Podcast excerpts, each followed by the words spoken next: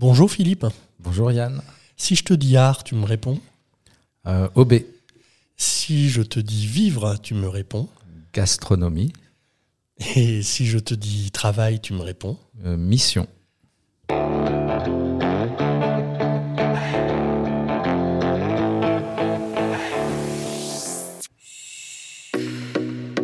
Eh bien, bonjour à toutes et à tous. Aujourd'hui, on est à Lille et on a le plaisir de recevoir Philippe Mougin, président fondateur de Héroïque Santé. Alors Philippe, on va commencer tout simplement. Est-ce que tu peux te présenter, s'il te plaît ? Et tu as le temps de te présenter. Hein. Comment on arrive à être président fondateur d'une entreprise telle que Héroïque Santé ? Merci Yann. Donc, je suis Philippe Mougin. J'ai 57 ans, je suis marié, 5 enfants, 2 petits-enfants et récemment un joli petit chien qui s'appelle Ginette, donc, qui est rentré dans notre vie. Et sinon après, en termes de parcours, j'ai eu un long parcours dans l'industrie pharmaceutique, presque 30 ans, où j'ai démarré en fait en tant que délégué médical, donc commercial, après directeur régional. J'ai voulu passer au marketing, donc chef de produit, direction marketing. Je voulais passer aux ventes, donc j'ai pris une direction marketing-vente. Après, business unit, donc en plus du marketing-vente, les services clients. Et après, j'ai voulu basculer de ce qu'on appelle le côté obscur, c'est-à-dire tout ce qui est accès au marché, dossier technique, donc dépôt de dossier auprès de la haute autorité de santé, négociation de prix avec le comité économique des produits de santé, et puis relation avec le ministère, l'Assemblée, le Sénat. Et donc, j'ai créé après les affaires politiques et gouvernementales pour le groupe Bayer France. Alors, pourquoi tu disais le côté obscur ? Parce qu'en fait, il y a des fonctions très spécifiques. Marketing-vente, c'est ce qui fait aujourd'hui, j'allais dire, l'esprit ou l'âme d'une entreprise. Et après, il y a tous les aspects plus techniques, réglementaires. Ouais. Je dis le côté obscur, parce que quand on vient du marketing-vente, basculer de l'autre côté, ça fait très bizarre. D'accord. Mais c'était un choix de ta part ? C'était un vrai choix personnel de pouvoir mieux comprendre tous ces enjeux, oui. Ah, avant ça, parce que je me suis renseigné un petit peu, j'ai vu, tu as fait NEOMA à Reims, c'est ça comme... Oui, j'avais fait en fait un MBA après à Reims. Ouais. Donc... après moi au départ je suis un autodidacte donc il a fallu à un moment donné que je structure ma façon de travailler, ma façon de comprendre le monde. Donc j'ai commencé à travailler, j'ai été manager et en étant manager, j'ai pu passer en candidat libre et candidater à un MBA. Donc et pourquoi le choix de l'industrie pharmaceutique ? Je pense qu'au départ, c'est pas du hasard. J'aime les choses, j'aime la complexité. Ouais. J'aime les choses techniques, mais j'adore la relation interpersonnelle, donc tout ce qui pouvait être commerce.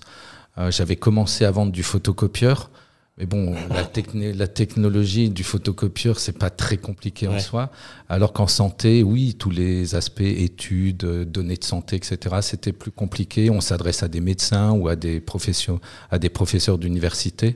Et j'étais plus à l'aise dans ce milieu-là, donc je me suis dit, j'y vais, et c'est de la visite médicale. Donc tu arrives à un moment donné chez Bayer. C'était pas au tout début Bayer. Non, pas au tout début, mais c'est là où je t'ai interrompu d'un seul coup. Ouais. Donc t'es plus du côté effectivement administratif, juridique. Oui, je reste, mais j'ai toujours une équipe. En fait, malgré ça, j'ai gardé la volonté d'avoir une équipe qui était en charge des relations au niveau territorial entre les associations de patients, les professionnels de santé, l'autorité de santé, donc l'agence régionale de santé, que je voulais mieux comprendre finalement comment vivait un patient, quel était le parcours d'un patient ou d'un usager qui à un moment donné a des symptômes, comment il va chercher à diagnostiquer une maladie, quelle est sa prise en charge, comment on organise une prise en charge après avec de multiples acteurs, infirmiers, pharmaciens, médecins. J'ai toujours eu cette volonté-là, donc ça fait déjà plus de 15 ans que je travaille sur ces sujets de parcours. Ouais. Et c'est ce qui a fait qu'à un moment donné, j'arrive à imaginer Héroïque Santé. Ouais. Et en quoi cette recherche sur le parcours des patients, apporte quelque chose à Bayer ? Enfin, ça se structure comment à ce niveau-là ? Ça se structure parce qu'en fait, c'est un lien entre ce que je peux appeler en fait les affaires politiques gouvernementales, et c'est l'idée d'inscrire un industriel dans une approche collective, dans un partenariat gagnant-gagnant, et de dire qu'un industriel comme un industriel pharma peut faire autre chose que Déjà, quand je dis autre chose, c'est déjà formidable de mettre au point une molécule, oui, un médicament, mais autre chose que de le commercialiser, c'est également s'intéresser aux modalités de prise en charge, donc faciliter la vie des professionnels de santé, faciliter la vie des patients et pourquoi pas contribuer à l'économie du système de santé. Mais donc, je te pose cette question-là parce que c'est des choses que le grand public ne sait pas. Alors, qui plus est, là, avec la crise du Covid, dès qu'on aborde le sujet laboratoire pharmaceutique, je parle au niveau du grand public, hein, mais on a cette impression, on en oublie même les années de recherche pour mettre au point un médicament, un vaccin, et on résume ça à, de toute façon, ils sont là pour se faire un paquet de fric. Et en fait, là, ce que tu me dis, c'est d'une, il y a effectivement toute la recherche qui est extrêmement longue, extrêmement importante, qui demande des investissements énormes, mais les entreprises pharmaceutiques vont plus loin et s'intéressent réellement au parcours des malades.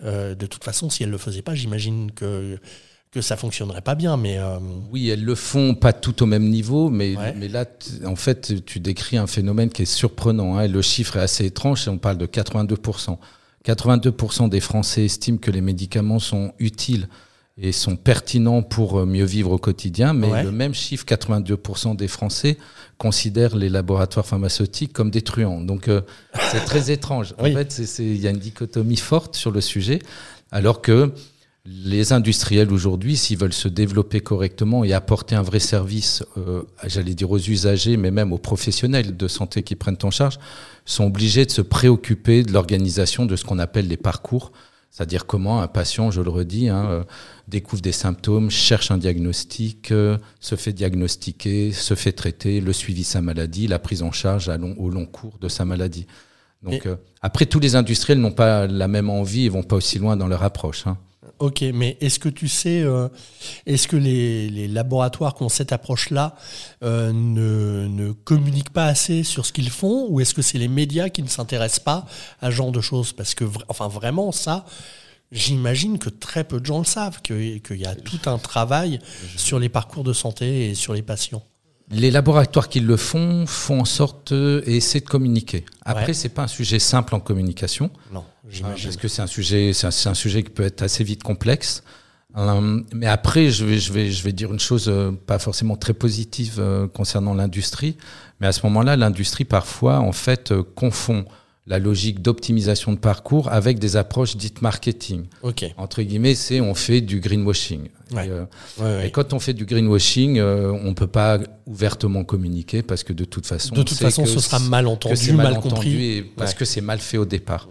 Donc c'est pour ça que certains industriels avancent et le font très bien. Une majorité a un peu de mal parce qu'il y a une confusion entre...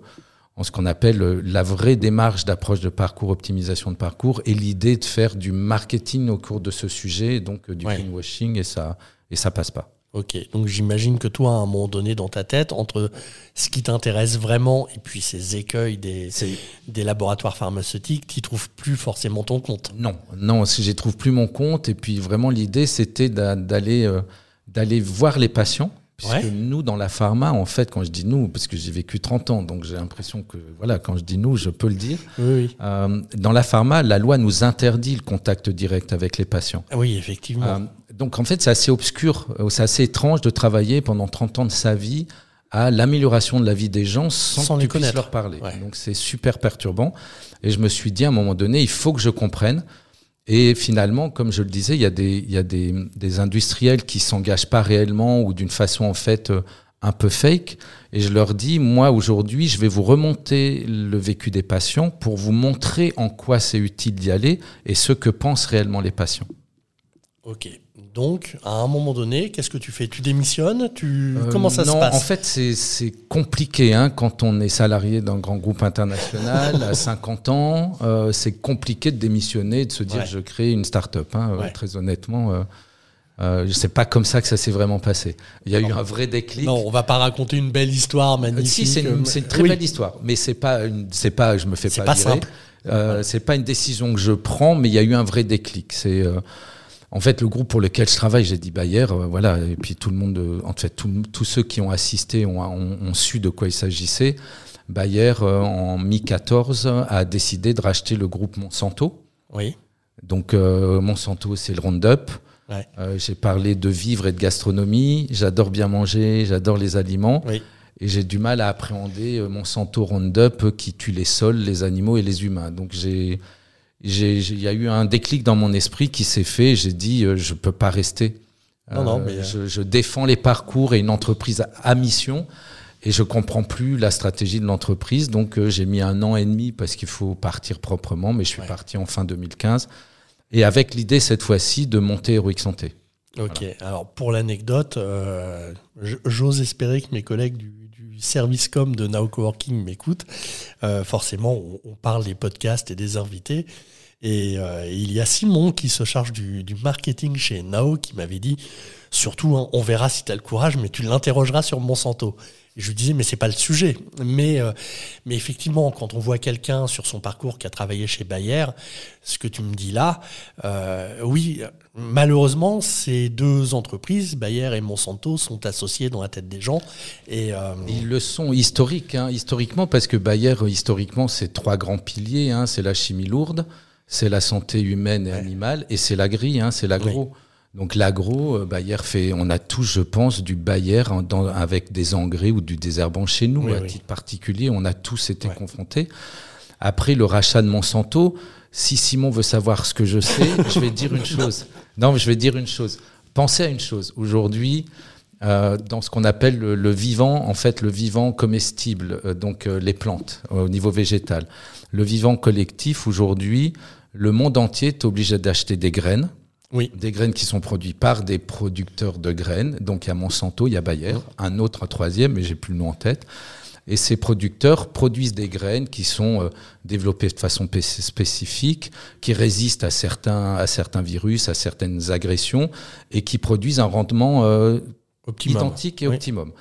En revanche, quand vous faites pousser une tomate avec cette graine-là, les graines de tomates sont stériles. Ouais. Donc, vous êtes obligé l'année suivante de racheter les graines au même producteur de graines et qui, lui, vend des graines qui sont protégées contre des agressions ou, si jamais ça arrivait, les engrais qui permettent de lutter contre des agressions dont la plante n'arrive pas à se protéger. Et aujourd'hui, ce consortium a une vision qui est assez simple, c'est de pouvoir monopoliser et détenir l'ensemble du vivant végétal. Oui, c'est ce que j'allais dire. En plus, c'est un monopole. C'est très difficile pour un petit agriculteur qui arriverait de vendre des graines, si j'ai bien suivi. Vous pouvez aujourd'hui... Il y a plein d'agriculteurs qui sortent des grains anciens, donc des grains qui peuvent reproduire, qui peuvent se reproduire. Donc, vous faites une récolte, vous conservez des grains et vous refaites une récolte l'année suivante avec. Mais aujourd'hui, ce consortium a même la capacité d'interdire l'inscription de ces grains au registre des grains internationaux. Donc ces grains-là, vous pourrez les utiliser, mais ne pourront jamais faire l'objet de commerce parce qu'ils ne sont pas inscrits au registre.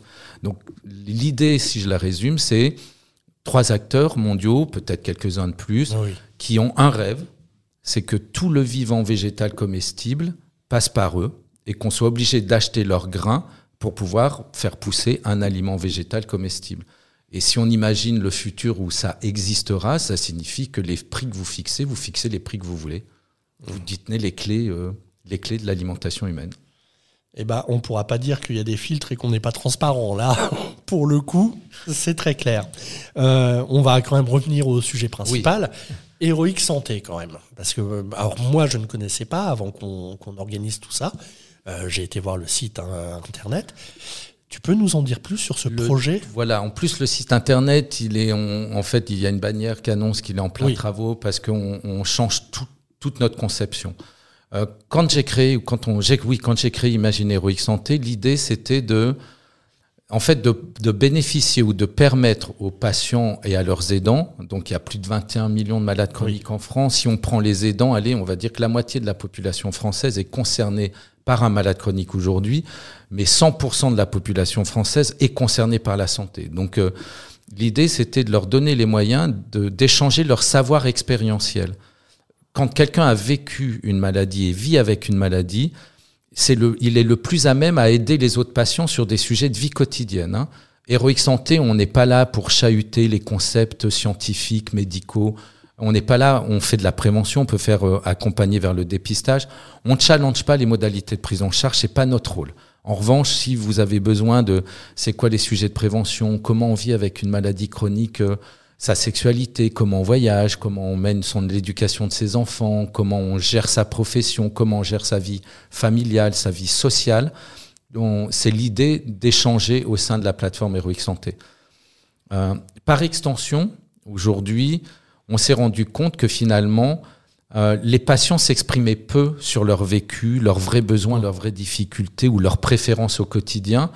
Les réseaux sociaux jouent pas ce rôle-là parce que c'est souvent des questions courtes et des réponses courtes. Et les réseaux sociaux sont très dark en fait, c'est du bashing. Oui, et c'est ouvert. Enfin, c'est ouvert à tout le monde, au public. Oui. Enfin. Oui, c'est très ouvert, mais c'est surtout qu'en fait, on se fait très vite insulter par d'autres patients ou des non-patients quand on ose s'exprimer sur la difficulté qu'on a à vivre au quotidien avec une maladie. Or, c'est difficile de vivre au quotidien avec une maladie. Et pourquoi on se fait insulter ? Donc, les réseaux sociaux jouent pas ce rôle-là. Donc nous, par extension aujourd'hui, Héroïque Santé, et c'est notre grande fierté, mais on en reparlera, on a lancé il y a 15 jours une application qui s'appelle Yakadir. Ouais, j'ai vu ça. Et son nom, Yakadir, Y-A-K-A-D-I-R. Donc on n'a qu'à le dire. Et donc aujourd'hui, on peut télécharger l'application, c'est 100% anonyme, il n'y a pas de création de compte obligatoire, mais on peut raconter tout ce qu'on veut sur notre expérience avec le système de santé. J'aime pas, j'en ai marre d'attendre chez mon médecin, j'en ai marre que mon médecin me comprenne pas, j'en ai marre d'attendre 6 heures aux urgences, je comprends pas les médicaments qu'on m'a prescrits, ou j'adore l'infirmière, j'adore mon médecin parce qu'il est génial, il s'occupe de moi, il me pose des questions sur mes enfants. On a le droit de tout dire. Ça nous permet, nous, de détecter les besoins, les préférences. Et après, en fonction de l'importance exprimée par nos utilisateurs, on va jouer le rôle d'alerteur et on va alerter jusqu'au dossier expert et on va alerter une maison de santé, un établissement de santé, une région, le Sénat, le ministère ou l'Assemblée nationale. En fait, l'idée, c'est de donner réellement le pouvoir à la parole des usagers, alors qu'aujourd'hui, on ne sait pas le faire.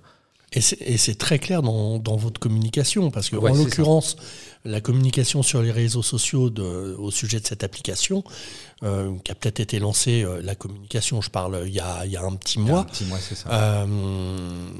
Au début, moi, j'avais un peu compris les fondements d'Héroïque Santé et je me dis, d'accord, ils lancent leur application, ça va être le lieu d'échange, une sorte de réseau social un peu privé et entre soi, et je vois la communication, et je me rends compte que on est beaucoup sur ce qui ne fonctionne pas. Et là, je me dis, mais c'est dingue, parce que on parle beaucoup du système de santé en France, qui plus est en ce moment, et on entend rarement, en tout cas dans les médias, les patients se plaindre. Ils n'ont même pas la parole. On entend les personnels médicaux qui se plaignent très certainement à raison. On sait que ça se répercute sur les patients. Ils le disent d'ailleurs dans toutes les interviews. Mais des patients qui se plaignent, comme s'ils n'avaient pas d'espace de parole jusqu'à présent. La réalité, c'est qu'ils n'en ont pas. En fait, on leur donne pas ce moyen de parler. Faire une manifestation aujourd'hui de la part des patients pour dénoncer, non, on a vu les soignants dénoncer les manques de moyens à l'hôpital, on a vu récemment les médecins généralistes descendre dans la rue pour revendiquer une consultation de 25 à 50 euros. Nous, aujourd'hui, à 17h, ce midi, et je vais pousser sur les réseaux sociaux dès qu'on aura fini, on vient de sortir un post sur Yakadir parce que les patients ont remonté ça, et le post de Yakadir, c'est: ça fait quoi sur votre vie à vous si demain la consulte passe à 50 euros? J'arrive avec mes 2 gamins ou mes 3 gamins, je laisse 150 euros, et je suis remboursé 3 jours après. J'ai les moyens de le faire ou pas? C'est une vraie question à poser. Ça remet pas en cause la demande revendication des médecins. Mais nous, on pose la question aux patients. Je vais juste poser une question, puisqu'on est tous là et vous lèverez la main chez vous. Mais la question, c'est: est-ce qu'on vous a demandé à vous, en tant qu'usager, si pour la vaccination ou la crise Covid, est-ce qu'on vous a posé la question? Non. Jamais on nous a posé la question. Ça ne veut pas dire qu'on aurait été capable de mieux gérer, j'en sais rien, la crise, une pandémie, parce que c'est un sujet mondial. En revanche, on aurait pu tout simplement poser la question aux patients en particulier de comment ils envisageaient leur vaccination Covid, à quel rythme, qui au départ, comment on l'organise. En revanche, non, on a pris des décisions, on l'a imposé à tout le monde, qu'on soit malade ou non malade, et on n'a pas du tout posé la question aux citoyens. Quand on parle de participation citoyenne ou de démocratie, pas démocratie en santé, nous on va parler, elle n'existe pas en fait. Non, mais je vais me faire l'avocat du diable. Moi, si on m'avait demandé mon avis, j'aurais été incapable de le donner. Je ne suis pas scientifique, je ne sais pas ce que c'est que cette maladie. J'ai pris le parti. Alors, effectivement, là, quand on est en train de m'expliquer, on va en arriver à un vaccin tous les 6 mois. Je ne sais pas ce que ça va produire à long terme, mais sauf que, vu que j'y connais rien, je fais confiance à mon médecin. Si on m'avait demandé mon avis, quelle légitimité j'avais à donner mon avis là-dessus ?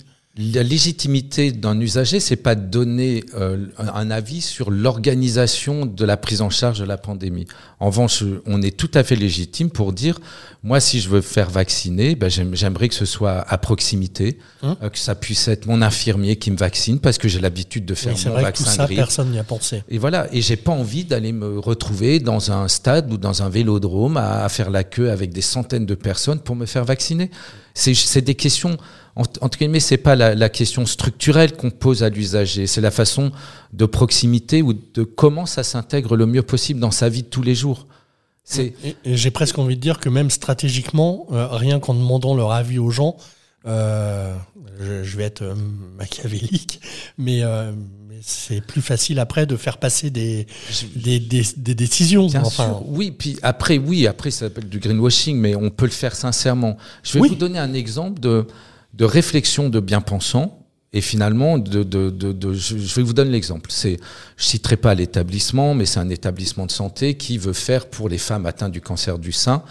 Les équipes se disent oui, ce serait génial d'organiser parce qu'elles perdent leurs cheveux, d'accord, d'organiser une rencontre avec en fait une onco-esthéticienne, donc une esthéticienne qui connaît bien la maladie et les femmes qui subissent finalement des chimiothérapies pour le cancer du sein. Génial, tout le monde dit dans l'équipe, c'est génial et tout. Ok, on l'organise.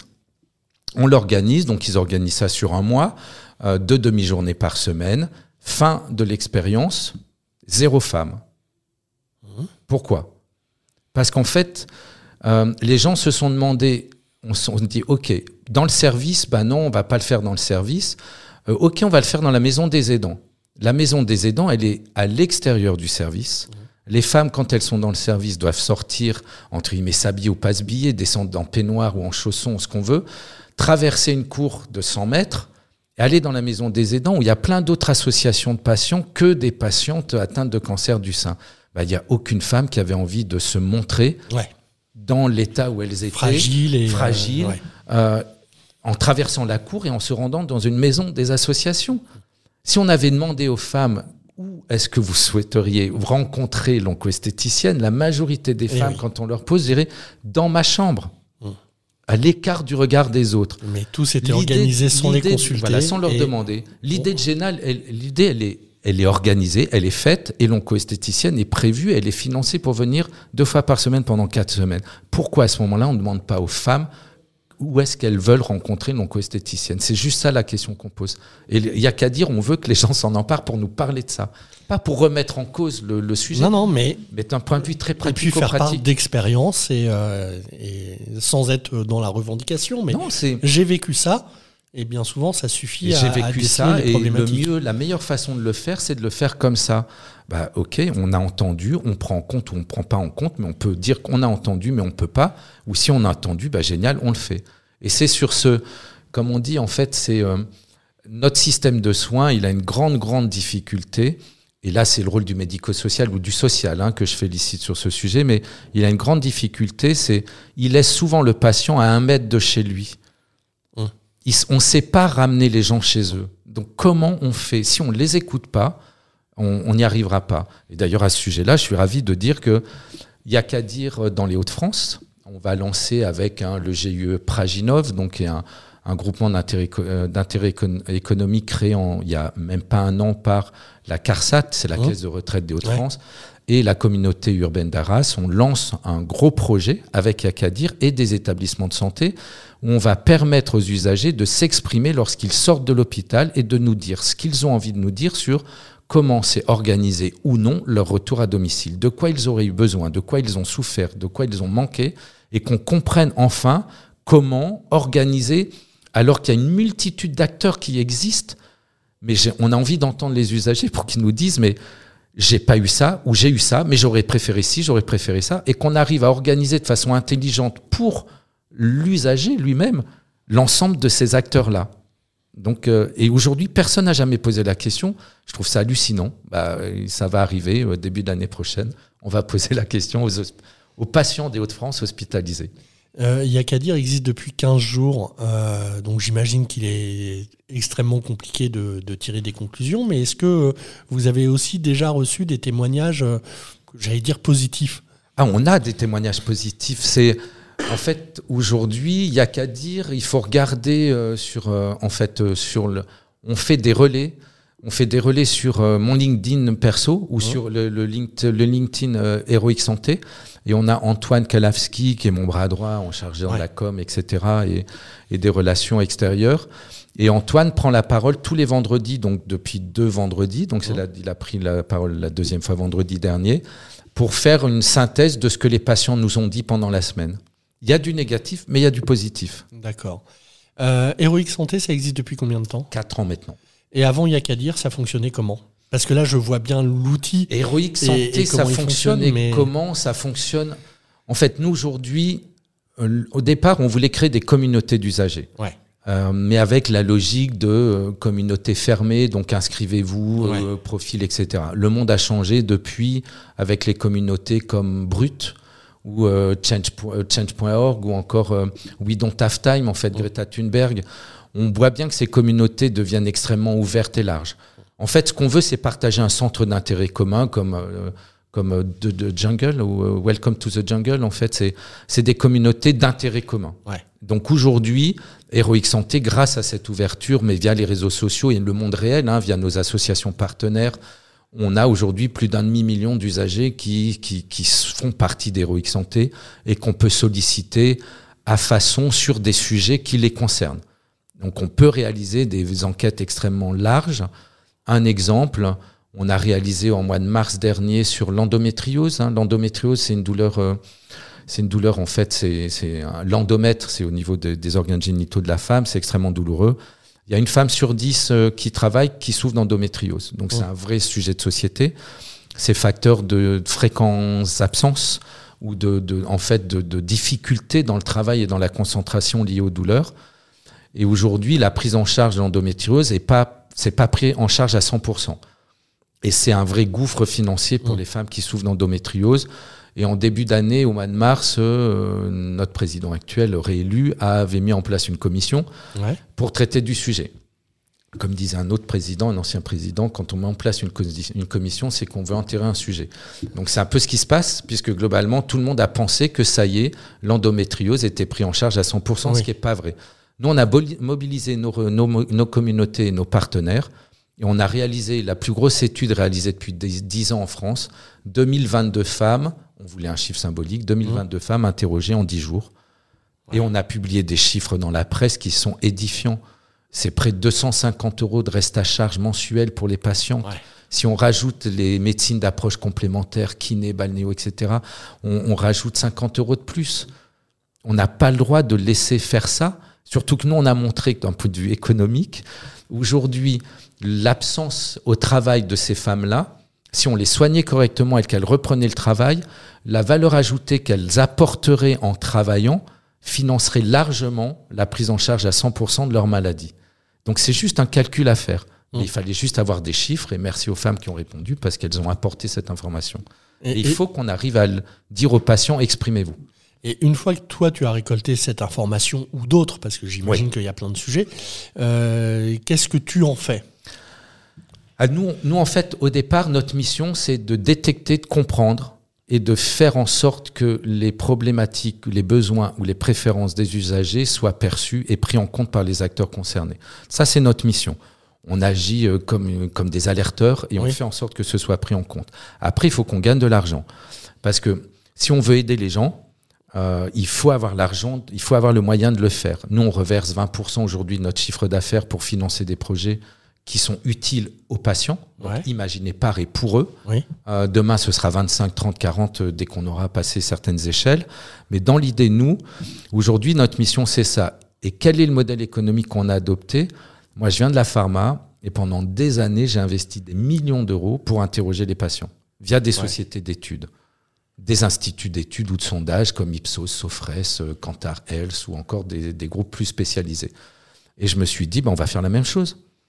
On va proposer à tous les gens qui veulent comprendre les patients de venir vers nous. Donc on fonctionne comme une société, on a l'expertise d'une société ou d'un institut d'études sur les approches qualitatives en santé. On s'est mené du questionnaire, on s'est interrogé, on s'est analysé du résultat, on s'est publié du résultat et on leur dit « venez vers nous ». Ça coûtera moins cher qu'ailleurs, pas beaucoup, mais on essaie d'être un peu en dessous, c'est la loi du marché. Et en revanche, on va beaucoup plus vite parce que nous, on a 500 000 patients prêts à répondre. L'enjeu pour une société d'études, c'est l'accès aux patients. Nous, on a 500 000 patients qui sont prêts à répondre du jour au lendemain. Et comment tu as fait pour les avoir, ces 500 000 patients ? On leur a rendu service. Parce que c'est... Enfin, vraiment, moi, avant qu'on me dise, écoute... Il y a Philippe Mougin qui est au Coworking à Lille. Faut qu'on organise un podcast. Normalement, ça risque d'être intéressant. Ok, pas de problème. Mais avant ça, je te cache pas que Héroïque Santé, j'en n'en avais jamais entendu parler. Donc, quand tu me dis 500 000 patients. Si t'es pas directement concerné, mais aujourd'hui, en fait, on les a eus parce qu'on leur apporte un service. Notre mission, c'est de détecter, comprendre et de faire en sorte que ce soit pris en compte. Ouais. Mais c'est également d'être le média des malades chroniques. Aujourd'hui, nous, on a une équipe de 4-5 personnes dont le métier, c'est de pousser de l'information sur les réseaux sociaux. On fait 25 à 30 posts par mois, donc sur Facebook, Insta, TikTok. Et on fait 3 millions à 3 millions et demi de vues organiques tous les ans. Et mis à part les réseaux organiques où les gens entendront, ça veut dire qu'on ne sponsorise pas, on ne paye pas. Oui. D'accord. C'est vrai que c'est une précision à donner. Pour moi, ça me semble évident. Mais on ne paye pas. Sinon, c'est facile de payer et d'avoir des vues. Mais nous, on ne paye pas. Mais vous avez des relais aussi, j'imagine des associations. Nous, on a des relais. On a des relais d'associations qui partagent nos posts. Et là, avec Yakadir, on lance un sujet qui démarre bien et tous ceux qui veulent venir peuvent venir. Aujourd'hui, Yakadir, c'est plus simple à utiliser et aujourd'hui, on propose en fait aux influenceurs, influenceuses d'Insta, parce que en fait, le concept d'influenceur, influenceuse, c'est très Insta. On leur propose tous ceux qui sont des patients et qui ont créé des communautés autour de leur maladie ou autour des complexités ou de la vie autour de cette maladie. On leur propose de pouvoir bénéficier gratuitement d'Yakadir, c'est-à-dire de proposer Yakadir à leur communauté. On leur enverra l'information captée, comme ça ils pourront la partager, faire du plaidoyer à l'extérieur, augmenter leur communiqué, mieux expliquer ce qui se vit et comment ils le vivent. Et on leur créera sur Yakadir un espace dédié. Donc, je pense à, je ne sais pas si elle admettra, mais non, je ne vais pas citer de nom, mais une influenceuse en particulier que j'adore et on va lui créer son espace. Ce sera l'espace de Julie, c'est pas le vrai prénom, mais l'espace de Julie, communiquer avec sa communauté, la communauté s'exprimera, ils auront des informations partagées. Et derrière, en plus, on lui propose, nous, quand un usager laisse un message sur Yakadir, il gagne des points et les points financent des projets. D'accord. Finance des dons à des assos ou des projets collaboratifs. Et donc, Julie pourra imaginer le projet qu'elle veut entre 500 et 2000 euros, parce qu'on n'est quand même pas, on n'est pas Rothschild, pas encore. Il faut y aller petit à petit. On le fera. Mais peut imaginer son propre projet utile pour elle ou sa communauté. Et tous les points laissés, entre guillemets, gagnés grâce aux messages laissés, serviront à financer ces projets-là. Et aujourd'hui, parce qu'on a vraiment envie, ces gens-là se sont mouillés. Ils ont donné de leur image, ils ont donné de leur force pour créer des communautés, 50, 60, 80, 120 000 followers. Et on veut leur donner les moyens d'aller plus vite et plus loin et de participer avec nous à la compréhension de ce qui se passe. Et on est en train de démarrer et ça démarre très très bien. Et je pense qu'on a trouvé là un vrai partenariat. Oui, on parle quand même d'une application qui a 15 jours. Là. Enfin, mais il faut pas... En fait, j'imagine qu'il y a urgence. Il y a urgence, mais c'est surtout qu'en fait, il n'y a qu'à dire, je le dis souvent comme ça, c'est l'enfant adulte et simple de ce qu'est Héroïque Santé. Oui. Héroïque Santé, c'est une usine à gaz, très honnêtement. Ça fait 4 ans, on s'est lancé. Moi, je venais d'un grand groupe, on raisonne comme un grand groupe. Ouais. Et aujourd'hui, avec Yakadir, on raisonne comme un usager qui a envie que les choses bougent. C'est tout. Plus les mêmes mécaniques, les choses alambiquées, Il n'y a qu'à dire, c'est hyper simple. Mais il nous a fallu 4 ans pour l'imaginer et le mettre en œuvre. Donc, c'est pour ça qu'aujourd'hui, ça va si vite, parce qu'on a 4 ans d'expérience autour du sujet. Sûr. Et c'est uniquement des témoignages ou les gens peuvent discuter entre eux sur Yakadir ? Aujourd'hui, Yakadir, on veut sortir... Oui, de l'aspect réseau social où les gens commenceraient à se répondre. On comprend immédiatement. Oui. Mais nous, on ne veut pas... On veut laisser un espace anonyme où les gens ont le droit de dire ce qu'ils veulent. C'est pas chez nous qu'ils vont discuter entre eux et c'est pas chez nous qu'ils vont s'interpeller. On ne veut pas arriver à ça. Et en revanche, sur le site, ils verront en fait des mises à jour régulières, des grands sujets abordés, des grands sujets traités, des infrasujets évoqués. Ils seront informés de ce qui se passe globalement sur ce qui se dit sur Yakadir. Mais on ne veut pas recréer des espaces d'échange où les gens auront peur de s'exprimer.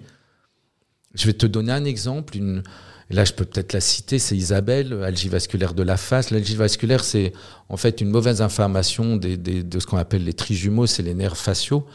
Donc, on en a 3 de chaque côté. Et en fait, c'est tellement douloureux qu'on se tape la tête et qu'on veut se jeter par la fenêtre. Hein. Isabelle a créé une communauté, depuis 80 000 personnes. Elle a arrêté de communiquer récemment à titre perso et créé une asso parce que dans les derniers posts qu'elle a fait sur Instagram, où elle expliquait sa douleur, l'envie de se suicider, il y a quand même des gens qui ont été capables de l'exprimer, hein, qui lui ont écrit, mais arrête de parler avec ta tête de monstre, t'es moche, et globalement, la prochaine fois, si tu veux te suicider, te rate pas, quoi. Comment,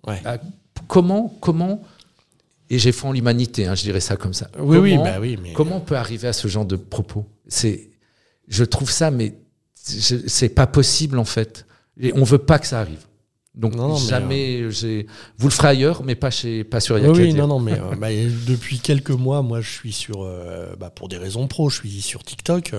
Des fois je me dis je suis trop vieux pour ces conneries, mais j'ai été voir ce qui se passait. Et effectivement, le handicap est énormément traité. Mais j'ai l'impression, en tout cas c'est ce que me conseille TikTok et ses algorithmes, par des gens extrêmement forts et courageux, parce que on se rend compte qu'ils s'en prennent plein la tronche et ils se démontent pas, mais sauf qu'à force j'imagine que ça doit être très dur et que des gens un peu plus fragilisés, anxieux, qui assument moins les choses, c'est impossible pour eux quand on voit la haine qui se déverse. Ça rejoint ton propos précédent, c'est est-ce que les patients ont la parole ou pas ? C'est super compliqué de parler, d'exprimer sa difficulté ou sa souffrance. Qui est prêt à l'entendre ?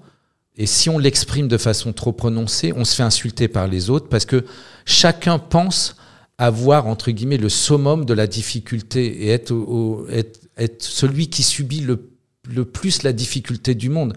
Mais c'est pas une compétition. Et on a le droit de laisser les gens s'exprimer parce qu'on a besoin de comprendre ce qu'ils vivent. Et si on leur interdit de le faire, le monde va continuer tel qu'il continue. D'accord ? Et on prendra pas en compte les douleurs, les spécificités. Les gens, des fois, s'expriment pas négativement, mais en disant « Ok, ce que vous faites, c'est magique, mais si vous le faisiez légèrement différemment, ce serait encore plus magique. » Et des fois, c'est ce fameux maître qui ramène à la maison, qui change tout. Mais à qui on demande ça ? À qui on pose cette question-là ? Nous, on la pose. On leur dit maintenant, c'est pas qu'on leur pose, on leur dit « Venez, exprimez-vous. » Et voilà. Quand j'allais sur le site d'Héroïque Santé, j'ai l'impression, c'est peut-être une fausse impression, mais qu'il y a souvent le terme maladie chronique. En fait, c'est bien plus large que ça. Oui, merci. C'est plus large. En fait, aujourd'hui, c'est usager du système de santé. Voilà. Donc, qu'on soit malade chronique et dans un handicap. En parlant de handicap, on est en train de travailler avec de nombreuses associations en fait, de handicap et on vient de lancer une étude, d'ailleurs... je sais pas où vous pourriez la trouver parce qu'on n'a pas mis de lien chez nous, mais ça passe par des partenaires. On est en train de... En fait, on imagine demain créer un espace, mais avec des fonctionnalités ou des usages en fait qui sont très spécifiques au monde du handicap.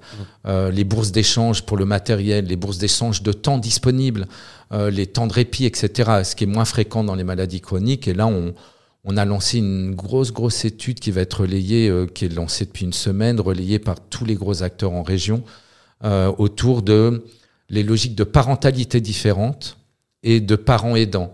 Entre guillemets, c'est Comment on vit une parentalité en tant que parent quand on découvre qu'un enfant à 3 mois ou à 6 ans, entre 3 mois et 6 ans, est porteur de handicap, quel que soit le type de handicap, ou maladie rare? Et comment on devient un parent différent et comment on bascule du parent différent à un parent aidant? Parce qu'on est différent si on change les couches d'un enfant à 20 ans. Et encore, déjà 20 ans, c'est très, très, très différent. Ouais. Mais à 45 ans, on n'est plus parent différent, on est parent aidant. D'accord? Donc, c'est comment s'organise cette vie. Et souvent, en fait, des couples avec d'autres enfants, dans leur vie sociale, l'impact que ça a dans leur vie sociale, dans leur vie amicale, dans leur vie professionnelle, dans leur vie familiale. On a besoin de comprendre ça pour... Il y a plein de structures qui veulent accompagner, mais aujourd'hui, on comprend pas précisément de quoi ont besoin les gens et ce qu'ils vivent. On espère, au travers de cette étude... avoir peut-être 300 à 500 répondants. Mmh. Si on arrive à faire ça, on aura l'étude la plus vaste réalisée en Europe depuis 30 ans. Est-ce que, alors que ce soit Héroïque Santé ou son application Yakadir, pourrait un jour, et peut-être déjà maintenant, avoir pour objectif d'ouvrir en quelque sorte la connaissance du handicap ou de faire rencontrer le monde du handicap, le monde de la maladie chronique, entre guillemets, au grand public. Alors, je vais être plus clair et je vais parler d'une expérience personnelle. Bien sûr, comme tout le monde... j'aide quasiment quotidiennement ma mère qui est un peu âgée. J'entends parler dans les médias du handicap. Et puis, il s'avère qu'un jour, il y a quelques années, grâce à Now Coworking d'ailleurs, j'ai rencontré un couple qui avait un petit garçon polyhandicapé, qui est malheureusement décédé il y a quelques années. J'ai rencontré ce couple plusieurs fois, j'ai rencontré le petit Arthur plusieurs fois, j'avais beau entendre parler du handicap ou d'entendre parler du téléthon ou d'entendre parler, et je m'estime pas bête, hein, je vais être prétentieux, et l'impression de comprendre, le fait de réellement rencontrer des gens qui vivent ça. Alors je sais pas ce que ça a changé en moi, et puis on n'est pas là pour en parler, mais je me suis pris une claque. On va le faire simple, et ça a modifié plein de choses. Est-ce que ton entreprise pourrait, à un moment donné, ouvrir ce genre de porte? Je pense à ça parce que on parle de la difficulté des insultes et tout ça, mais je pense que de temps en temps, ça se résume à une méconnaissance et une peur de tout ça. Est-ce qu'on pourrait ouvrir ces portes-là? La porte, on l'ouvrira en expliquant ce qu'il y a derrière la porte. Tu vois le cheminement? Oui. Il faut commencer à expliquer ce qu'il y a derrière la porte. Et une fois qu'on a mieux compris que des familles, on parle de cette étude, que des familles peuvent vivre ça, les impacts. Une fois qu'on a compris ce genre de choses, on pourra ouvrir la porte et aller à la rencontre d'eux. Je te donne l'exemple, et tu vois ce que tu viens de me dire, c'est moi le monde du handicap, je connais pas, même le monde de la maladie, j'ai jamais été confronté à la maladie longue, etc. Donc pourquoi Héroïque, j'en sais rien, mais je l'ai fait. Ouais. Et derrière Et c'était au mois de mai avec l'association Noémie, qui est une association polyhandicap.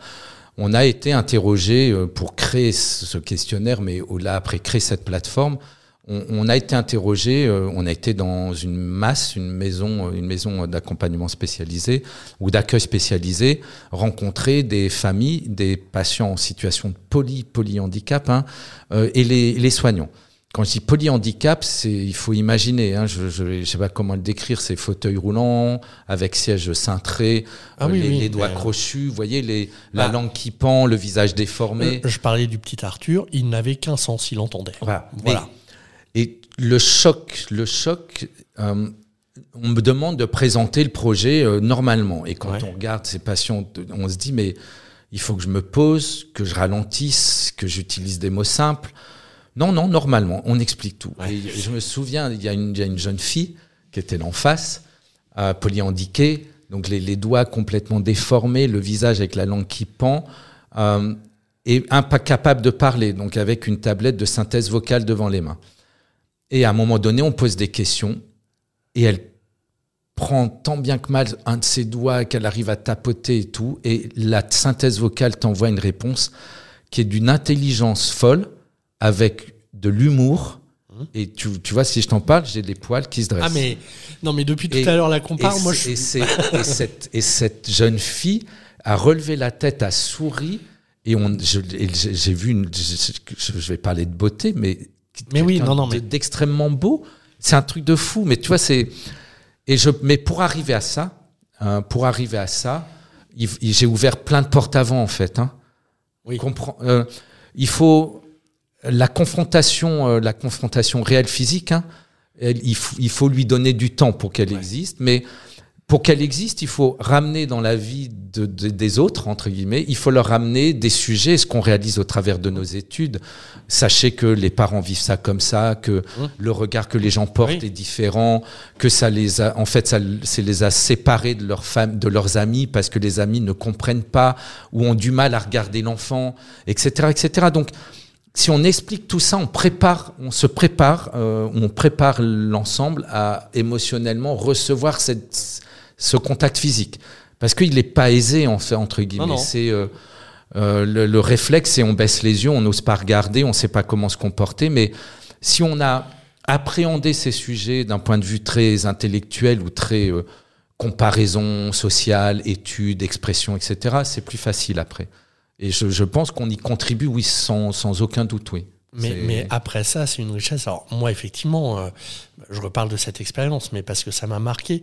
Ce qu'il y avait derrière la porte, je le savais parce que je connaissais les parents. Et je me rappelle, on s'était dit un jour, ils avaient monté une association, et on s'était dit, ben, on a des compétences... on va leur faire un site internet. Ça leur manque, ils n'en ont pas actuellement, on va leur faire un site internet. Et dès les premiers rendez-vous, donc Julie, la maman, était venue et nous avait déjà amené tous les classeurs qu'elle avait à remplir chaque année. Alors on sait, hein, on entend parler du parcours difficile pour avoir des aides, quand on voit le nombre de classeurs à remplir chaque année, déjà, ah ouais, quand même, non, c'est extrêmement compliqué. Et donc, le petit Arthur était là aussi, dans son fauteuil. Les premières fois que je l'avais vu, j'étais pas à l'aise. Et là, on commence à parler du site internet et à montrer des maquettes sur un écran et à échanger. Et à un moment donné, Julie dit « Arthur, ça te plaît ?» et sur le coup, une fraction de seconde, j'ai eu la pensée « Oui, enfin, c'est bien, tu lui demandes, mais... » Et je peux pas te dire qu'elle a été... je me rappelle pas quelle a été la réaction d'Arthur, mais il a réagi. Et là, quand tu me dis les poils... Alors, c'était pas par la voix, c'était pas... Il y a eu un éclat de rire.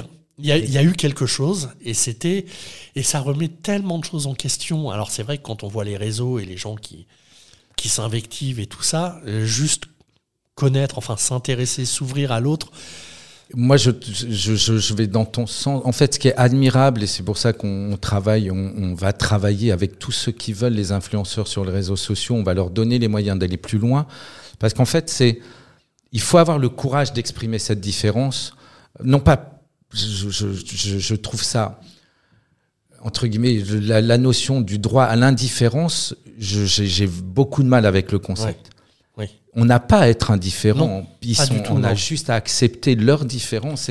C'est le fait, l'indifférence, c'est ce qu'il y a de pire. Moi, dans la relation humaine, j'ai été marié une fois, divorcé, revécu avec une femme. Et là, je me suis remarié depuis 17 ans avec une femme que j'appelle toujours Madame Mougin parce que je veux qu'elle porte mon nom, et avec qui je suis super amoureux.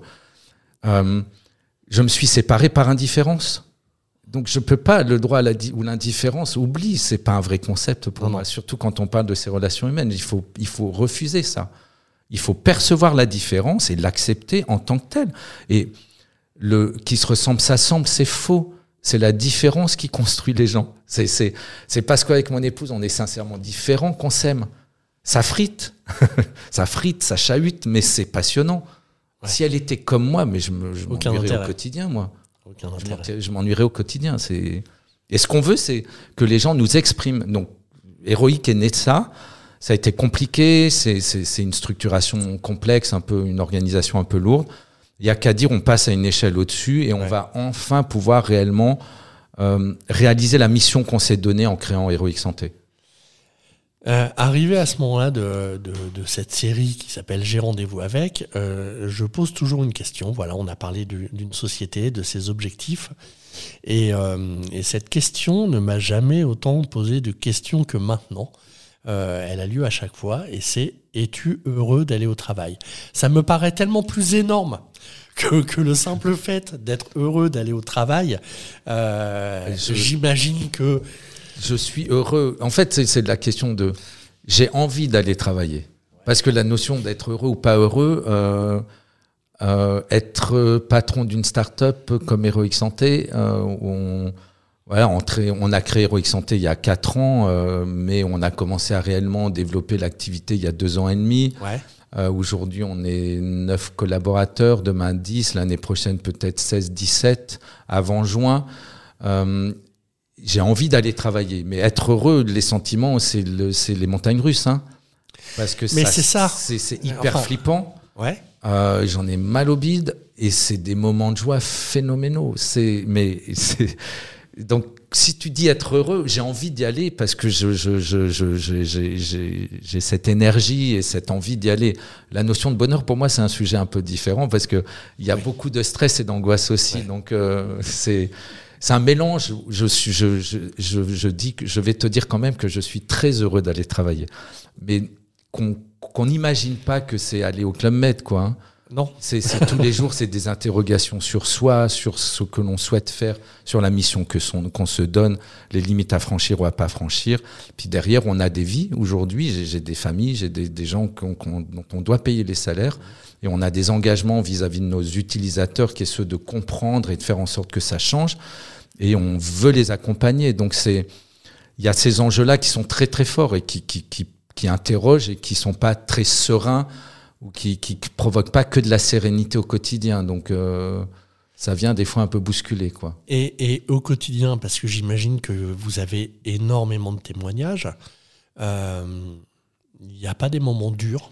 Là, on a abordé vite fait sur 2 exemples de rencontres qu'on avait fait respectivement et rien que ça, on a les poils. Ok, c'est lors d'un l'enregistrement d'un podcast et ces 2 exemples. Au quotidien, vous en avez beaucoup plus que ça. Ah si, il y a des moments extrêmement durs en fait. Il y a des moments très très durs qu'on voit pas sur les réseaux sociaux parce que les réseaux sociaux sont très organisés et les gens ont appris à s'exprimer pour éviter de se faire bâcher. Hein. Ouais. Donc globalement, ils connaissent, ils ont la recette et c'est très lissé. Nous, derrière, sur Yakadir, on commence à avoir des témoignages costauds. Et puis après, nous, on mène sur nos posts, je pense qu'on a dû faire plus de 300 vidéos de témoignages, etc. Donc, et là, quand on a des témoignages, un peu ce qu'on fait là, oui. Quand ça dure, vous voyez les montages de 3 à 5 minutes, exactement. Voire 6. Mais quand vous avez 1 heure, 1 heure et demie de rush, et que la personne se sent en confiance, et là, on a Chloé, qui est notre... Madame patient ou qui est en relation avec les patients, c'est une jeune fille. Je sais pas comment elle fait. Elle a une intelligence relationnelle qui est colossale parce qu'elle arrive à donner confiance, mais elle s'en prend. Mais moi, quand on voit les rushs, c'est d'une violence. Il faut avoir une compétence ou une capacité de résilience, de compréhension forte et de sentir que le bien que ça provoque chez l'individu de se livrer pour accepter ça, parce que c'est quand on voit les rushs sont durs parfois, extrêmement durs. Hein. Je pense à un témoignage où, maintenant aujourd'hui, c'est une très belle jeune femme, elle a une communauté de plus de 63 ou 64 000 personnes sur Insta, elle a trouvé son équilibre, etc. Et son équilibre, elle l'a trouvé. Un équilibre, pas forcément son équilibre, un équilibre. Mais au final, cette jeune fille nous explique elle s'est passée en vidéo maintenant, mais parce qu'elle a osé le dire, que finalement, elle avait un problème et que c'est le chirurgien qui a coupé au mauvais endroit, en fait. Hein. Ouais. Et que sans ça, elle ne serait pas là. Ouais. Du moins, elle ne serait pas là dans son équilibre. Ouais. Elle serait ailleurs. Et c'est hyper compliqué à entendre. Ouais. C'est hyper violent à entendre. C'est waouh, c'est la résilience qu'il faut. Et après, il y a tous les témoignages de... Moi, j'en ai un autre, en fait, c'est une jeune femme diagnostiquée qui vient avec sa fille qui a 14 ans Ça fait 27 ans que cette femme se fait insulter par son mari et son beau-père parce qu'on la traite de feignasse et qu'il faut qu'elle bouge son cul. Alors qu'elle vient avec sa fille de 14 ans parce que ça fait 10 ans qu'elle ne sait pas se laver les cheveux tout seule et qu'il n'y a que sa fille, elle, qui savent que quand elle prend la douche, elle a des longs cheveux et que c'est sa fille qui lui lave les cheveux parce qu'elle ne sait pas lever les bras pour se laver les cheveux.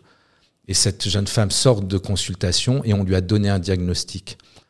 Et elle pleure. Et elle pleure et c'est normal. Et elle dit, et je lui dis, et le docteur m'a dit que mes douleurs n'allaient pas disparaître tout de suite, mais elle me dit, je m'en fous. Moi, ce que je veux juste, c'est que je vais pouvoir enfin dire aux gens que je suis pas barge et que j'ai une maladie et que je fais pas du chiquet, quoi. Et c'est ces violences-là qui sont dures à percevoir, en fait, et qui, nous, ce qu'on veut, c'est qu'il y ait des milliers de gens qui nous le disent. Parce que ça, il faut qu'on l'entende. On a besoin d'entendre ça pour mieux comprendre ce qu'ils sont et ce qu'ils sont ou ce qu'on doit vivre, même nous, en relation avec ces personnes-là. Et après, on ouvrira la porte, on ira les prendre dans les bras et on fera autre chose. Mais on a besoin d'entendre ça parce que la confrontation, si on ne connaît pas ça, on nous manque des éléments, en fait, dans cette confrontation. Comment tu fais, entre guillemets, j'aime plus les termes, j'ai les questions, j'aime plus les termes que j'utilise. Mais quand même, finalement, comment tu fais pour choisir tes collaborateurs ? Parce que les compétences pro, on voit un CV, on voit un parcours, d'accord. Ok, ça c'est facile. Là, il y a des choses extrêmement spécifiques. Ça se passe comment ? Parce que tu me disais, vous êtes une équipe de 4-5, c'est ça ? Non, là, on était 4-5. Quand on est arrivé, on va être 10 en janvier. Donc d'accord. On a doublé, un peu plus que doublé l'effectif depuis qu'on est arrivé. On était 6, mais pas tous à temps plein. Et on va être 10 à temps plein en début d'année. Okay. Donc, quand on dit choisir, c'est plutôt eux qui viennent. Je crois que les tout premiers, mais Héroïque existaient déjà, donc on expliquait. Après, quand ils viennent, oui, il y a... Après, c'est hyper instinctif, globalement. On a besoin de certaines compétences. Ouais. Et, et aujourd'hui, en fait, comme tu dis, c'est compliqué, si je pense à Chloé, c'est comment on fait pour vivre ça au quotidien, mais elle est passionnante, Chloé, et elle est passionnante dans ce qu'elle fait. Elle a pris en 1 an et demi une maturité phénoménale, mais pour une raison, c'est que nous, on vit, quand on travaille ensemble, on est une petite équipe. Ce qu'on a fait hier, on ne savait pas le faire, et ce qu'on va faire demain, on ne sait pas le faire. Ouais. Donc à un moment donné... Personne n'a la clé. Moi, je viens d'un grand groupe, mais je n'ai pas la clé de ce qui est Héroïque ni Yakadir. Donc, et personne là chez nous. Donc en pratique, c'est chacun a des fonctions, mais on partage toutes les grandes décisions ensemble. Ouais. Et on demande à chacun de s'exprimer et tout le monde a envie. En fait, on l'oblige à s'exprimer, on lui donne l'aspect serein pour qu'il ose s'exprimer, qu'il ait la possibilité de s'exprimer. Il n'y a pas d'erreur. Il n'y a pas de faute, puisque de toute façon, on n'a pas la solution. Je ne pourrais pas ouvrir un bouquin, page 312, 4e ligne, en disant « bah non, ce n'est pas ça qu'il fallait dire, j'en sais rien ». Donc, tu as le droit de donner toutes les idées, mais la seule règle chez nous, c'est que si tu dis qu'on ne peut pas le faire, je ne veux pas l'entendre. C'est « on ne peut pas le faire comme ça, mais j'ai une solution pour le faire ». Après, si la solution, elle est compliquée, si elle est alambiquée, on décide de pas faire, de faire ou de ne pas faire, mais on ne peut pas arriver en disant « on ne peut pas ». C'est pas possible de dire on peut pas. C'est ok, comme ça on n'y arrivera pas, on fait comme ça. Ok, on compare les moyens, on compare la façon dont on va mettre en œuvre les choses et on décide si on y va ou pas, parce que si c'est trop alambiqué, ça sert à rien. Mais on n'a pas le droit de dire c'est pas possible, puisque de toute façon on sait pas.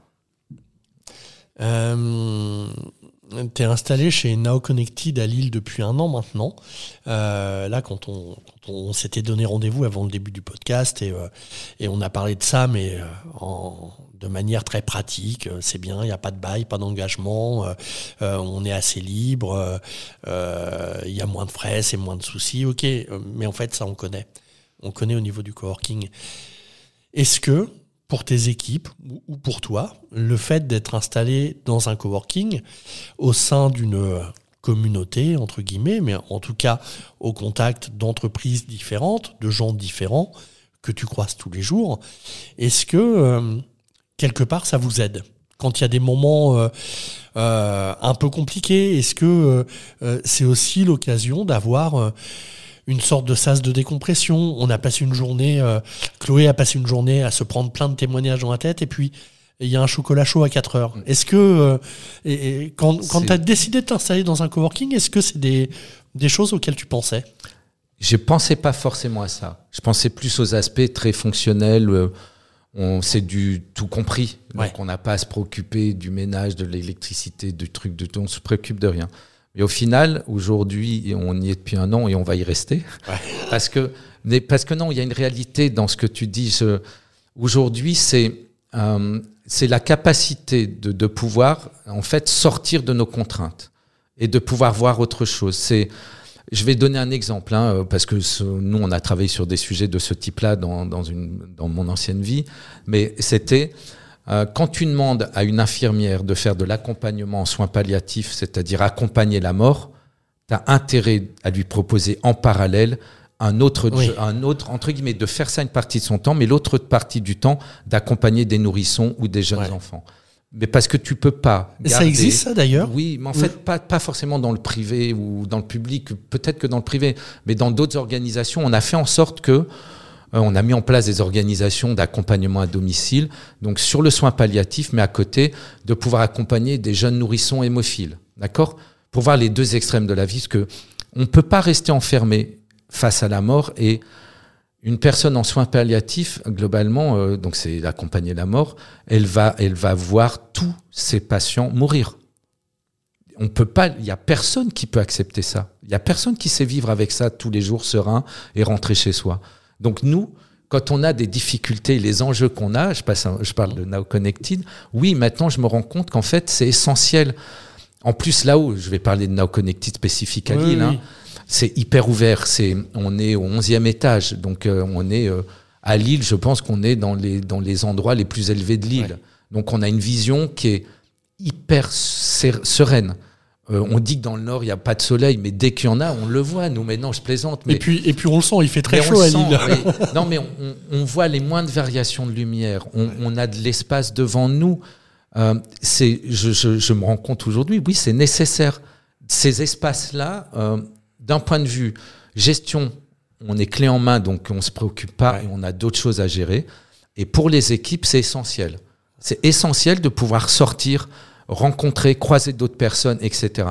Et d'autres personnes, j'allais dire dans des bureaux, chacun ses bureaux, dans le hall d'entrée.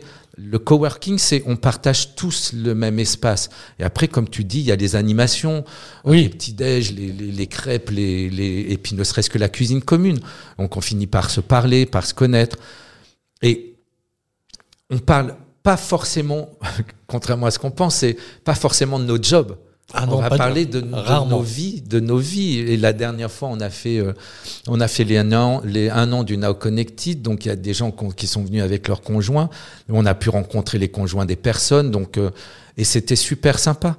Et on n'est pas forcément là pour partager des réflexions business. Parce qu'en fait, je pense pour moi, Now, en fait, n'a pas consacré son coworking qu'à une spécialité, comme font certains à la tech ou autre. Donc, mais l'idée, c'est de rencontrer d'autres personnes. Ouais. Et aujourd'hui, on vit réellement ça.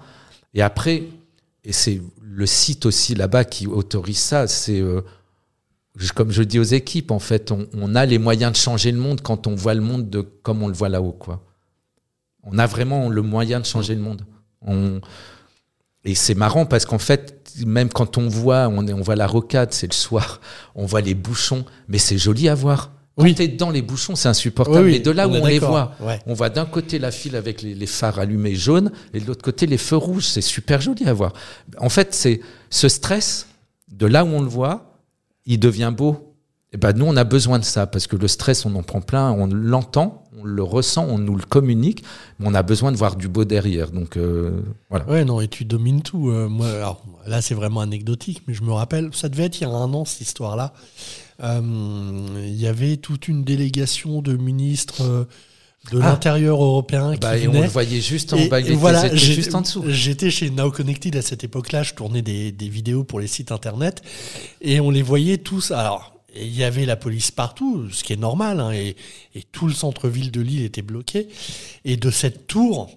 Mais on voyait les moindres faits et gestes, on dominait tout, c'était assez étonnant. Quand l'équipe de France est venue, on a assisté ça aussi.